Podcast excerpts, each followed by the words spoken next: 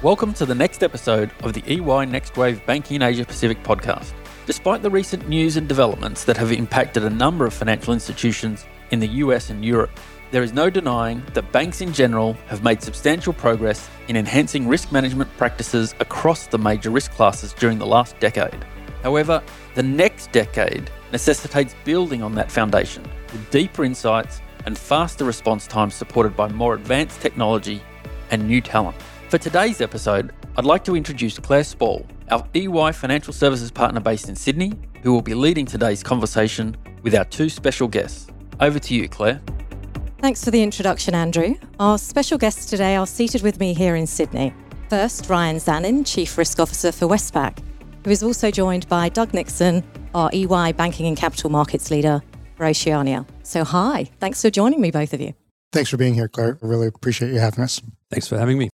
We're recording this episode in early April 2023, so some of our listeners are no doubt experiencing firsthand the increased volatility we're experiencing in the financial system due to recent events, and also due to geopolitical tensions, macroeconomic uncertainty, and an uncertain business environment, with many of the measures put in place for banks post the GFC around the globe currently being tested.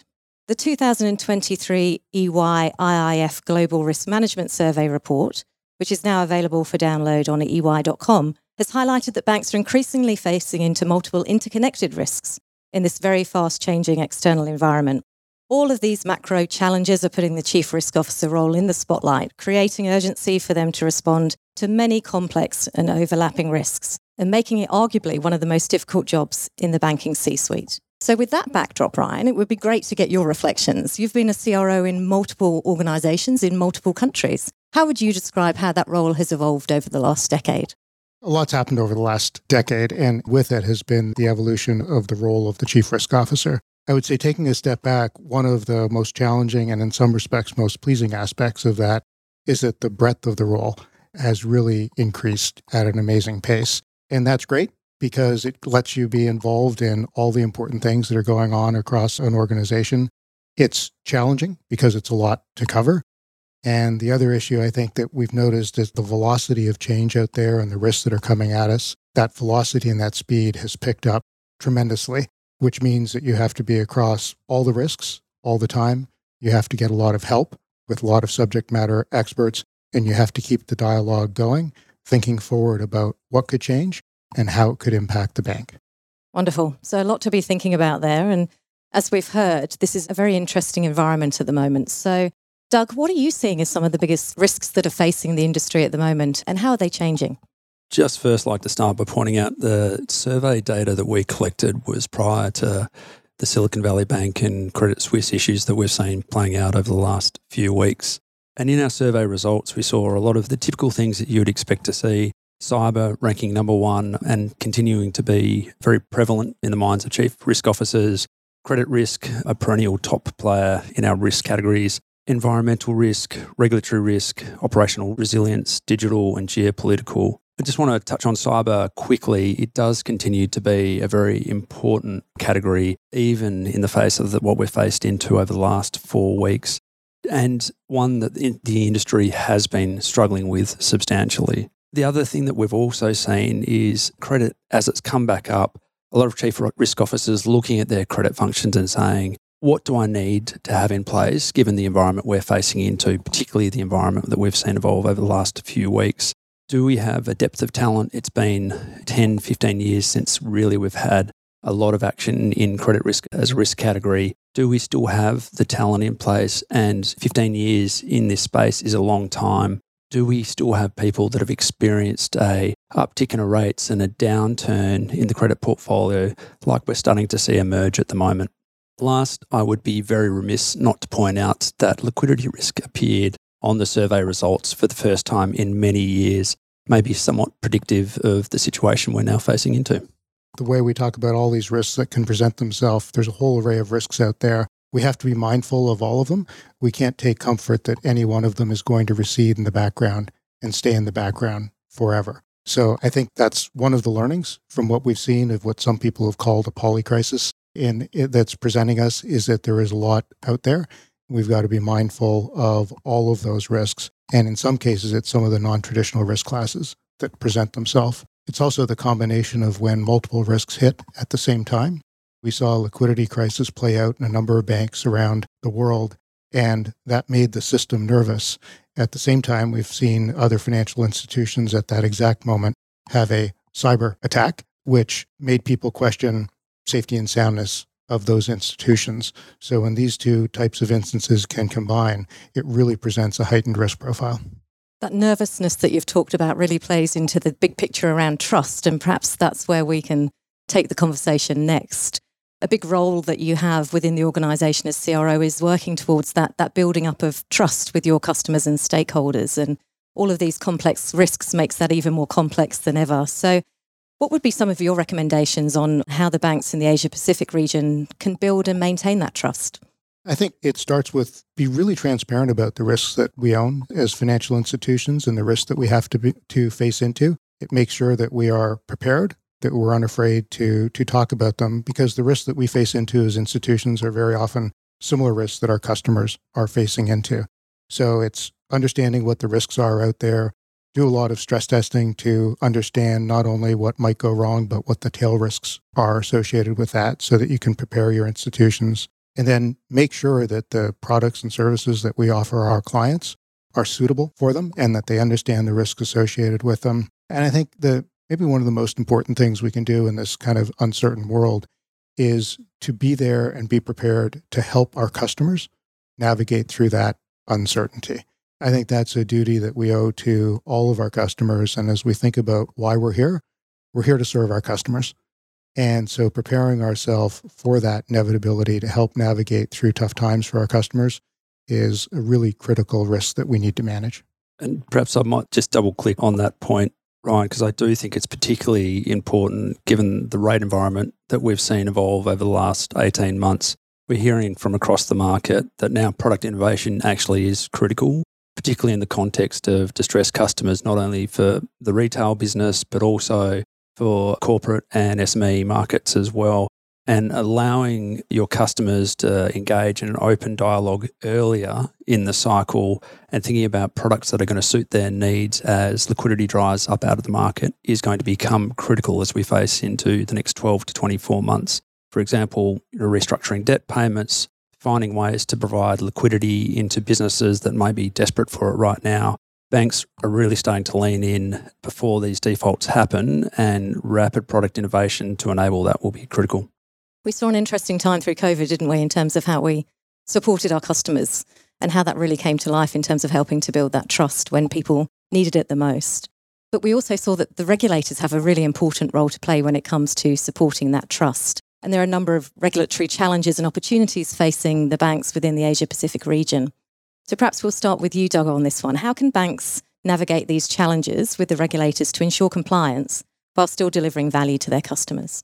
This is a great question, and my answer has probably evolved a little bit since I first started thinking about this question to the actual podcast itself. It has been a really busy decade of regulation and heightened scrutiny, not only for banks in Asia Pac, but also globally.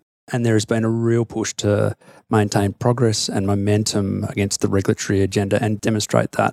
Now, a month or two ago, we were talking to clients and they were facing into this issue with less funding, less resources available to execute than they have had historically. And that's really driven by the cost imperative that we've seen play out at many financial institutions. So, how do you face into that with less resources for middle and back office functions?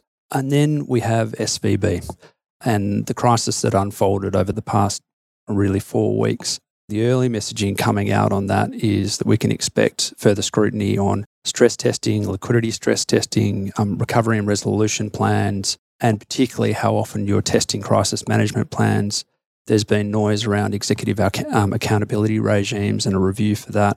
And then there hasn't really a lot of mainstream media channels yet, but we're expecting a review of the credit default swap markets and how they operate. And for those that have experience with US markets, essentially the application of the Dodd Frank, the Dodd Frank OTC reforms. And then the other interesting piece that we saw play out in the US markets, which I think will play out to a certain extent in the APAC markets, is the application of the, the threshold of application of a lot of these requirements to institutions up and down the Asia Pacific region. Doug, I think that's right. Where regulatory landscape is complex, it's actually difficult to navigate for a number of banks because of the complexity, but it's generally headed in, in the right direction. We are better and stronger for the good regulation that we are under. We have had learning through through this last situation with SVB and, and others that good regulation shouldn't have size limits and time bars on it. Good regulation is good regulation, and people need to be mindful of what best and better practices are and deploy them across the industry for the safety and the sake of the entire industry. I think the most recent situation that banks have been through makes us step back and think about what systemic really means and where, if dominoes start falling, do they actually impact the system? I think that's a learning that will come from this last session as well. But I think in order to navigate that complex regulatory environment, one of the things eh, with restrictions on funding and people being mindful of expenses, it's making sure that you know, simplicity here is our friend. Understanding our products, understanding our systems, understanding our customers, and making sure that we take complexity out of systems wherever we can is a much easier route to ensure that you're compliant with all of the regulatory expectations. We've talked a lot around there around essentially what could be bannered under resilience. And we know that the regulators here are very much focused on that as they are around the world. So that probably leads us to a question around how we better manage resilience, operational risks, cyber risks. What strategies would you be recommending on how these risks are mitigated? I think it starts with actually understanding how things work at a granular level, end to end. We call it value chain work, other people call it process mapping. But for institutions to have a detailed understanding of how their processes and their systems work and is the way that we find out what the weaknesses are, what the stress points are, what the types of controls that we need to put in place. And if we do that, and if we simplify those processes, and they will become more resilient. And at the end of the day, we want them to be resilient because we're here to serve customers and we're here to serve our communities. And if they aren't resilient, we put that at risk. So it's an evolution of continuous improvement we have to put remediation plans in place around systems and processes that have identified weaknesses.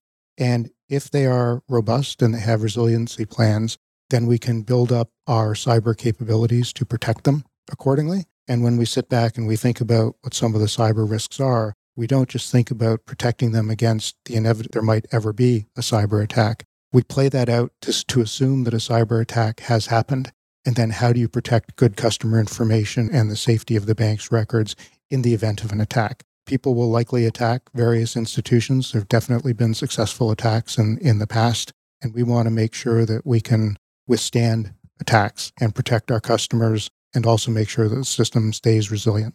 While you're talking about cyber, Ryan, we're also seeing a lot of firms exploring how you quantify and measure cyber risk in the context of risk appetite so you can better understand what the exposure is and then also understand whether or not you've got the right resource, the amount of resources and capital allocated against it. I also just want to jump back to that point on value chain mapping that you touched on as well. Um, very important understanding the process uh, and ensuring that it is working as intended. It's very, very hard to control, measure, and remediate uh, what you don't intend in, in these organizations. And they are People sometimes forget how large and complex they are and how many areas of the bank a value chain can pass through before it gets up to management reporting. And then lastly, be remiss in this environment not to just offer a gentle reminder about revisiting crisis management and recovery planning as well. Having a well tested, well oiled crisis management and recovery plan and scenarios and scenarios that you put through stress tests are critical. It helps develop muscle memory for the institution. It helps you react. And importantly, given what we learned over the last four weeks, it helps you react at speed, which is incredibly important uh, given how quickly things can unravel now. The way I sum it up, I think about in how does it work? Can it break? What are the consequences if it breaks? How do I fix it? How do I fix it fast? Fantastic. It's a great framework to to apply in those playbooks that we're all now used to talking about that that may well have seemed painful in terms of that level of detail, but we know in reality it's complex and that detail can help us to be match fit in those types of situations. We've talked a bit about technology in terms of the risk that it presents, but perhaps we'll now switch focus to the opportunity that it presents within risk management as a function. So, the use of digitization and technology can have a context of resolving some of these issues and the challenges that we've spoken about before. So, perhaps we'll, we'll talk about that. What do you see as some of the opportunities? And any examples to bring that to life would be great.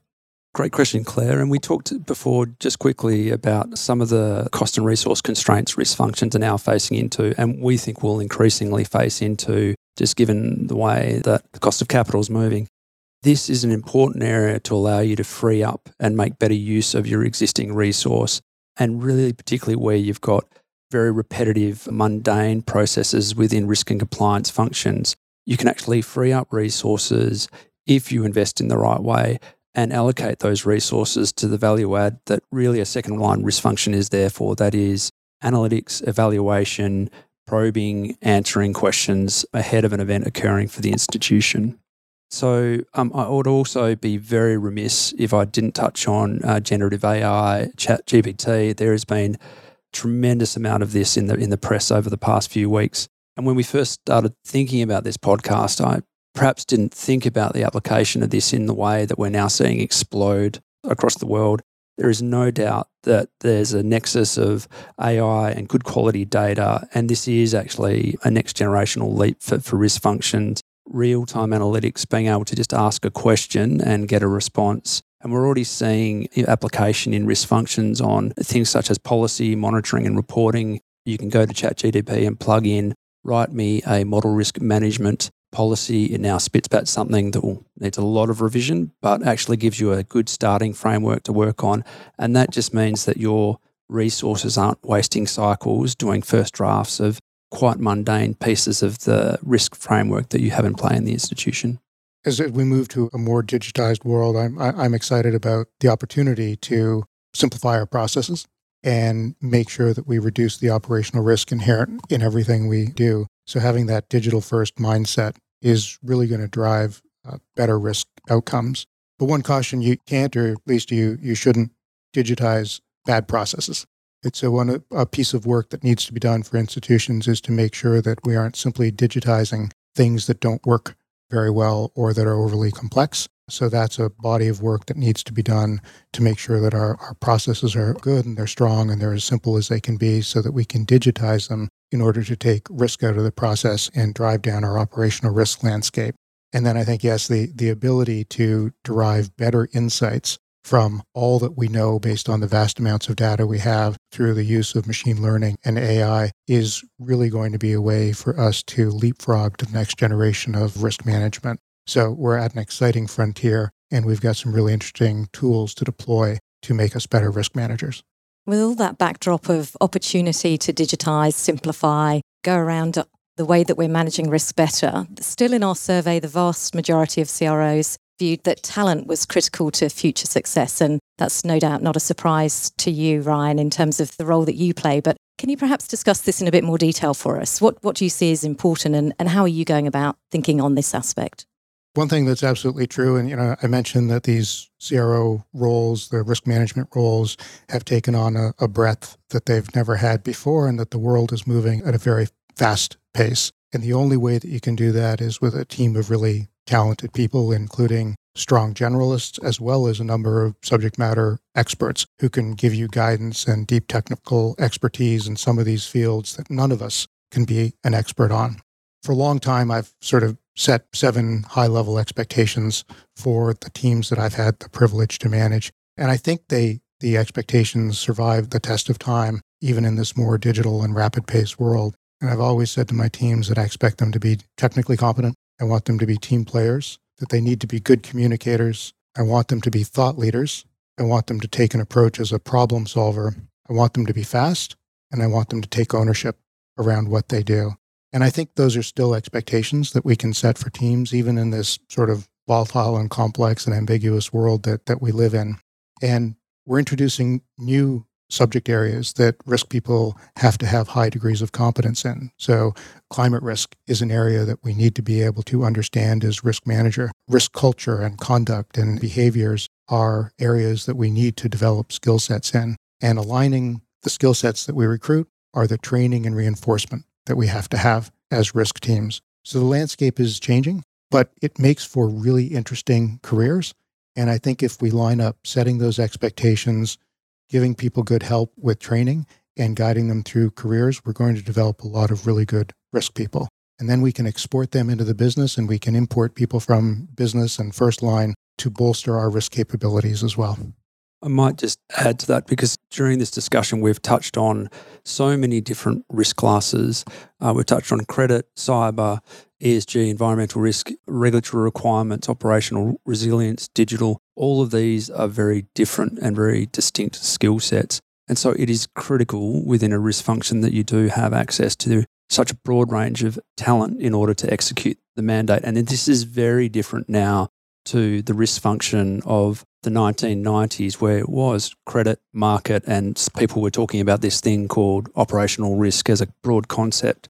In sourcing this talent, risk functions need to be very, very hungry and constantly looking for different talent. I personally think the best talent can come from either other institutions or from within people that really understand the products, the businesses, what's going on in the industry, what's going on in the market, what's going on within the institution. So they understand the end to end process and therefore understand where the risks may lie across the various different risk classes. But also now that there's this huge need for new talent coming in in very rapidly developing areas. And we talked about generative AI and ChatGPT, for example, before. Uh, this requires skills from not only within the institution, but from outside the institution and as we move into this next phase, it's going to become critical for the risk function to have this talent within.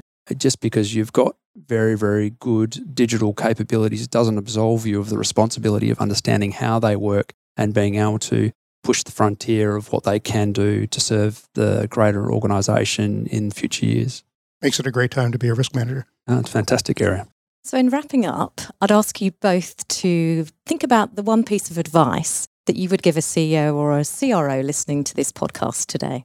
First of all, just to reiterate, surrounding yourself with great talent to challenge and provide insights as the world moves very quickly that there is no doubt you can have the best infrastructure in the world, but if you do not have a good suite of advisors supporting you in the role, it is going to be very difficult to be successful in the world that we're moving into.